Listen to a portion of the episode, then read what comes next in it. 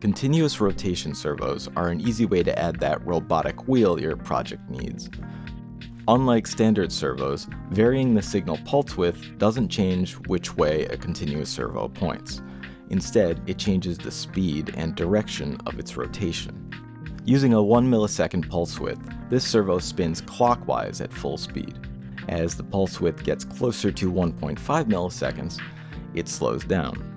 Then, as the pulse width extends to 2 milliseconds, the servo starts spinning counterclockwise faster and faster.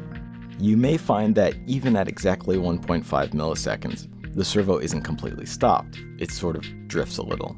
Don't sweat it, just look for a hole in the body of the servo. This is for the adjustment potentiometer. While sending the servo precise 1.5 millisecond pulses, gently twist the pot until the servo is no longer drifting.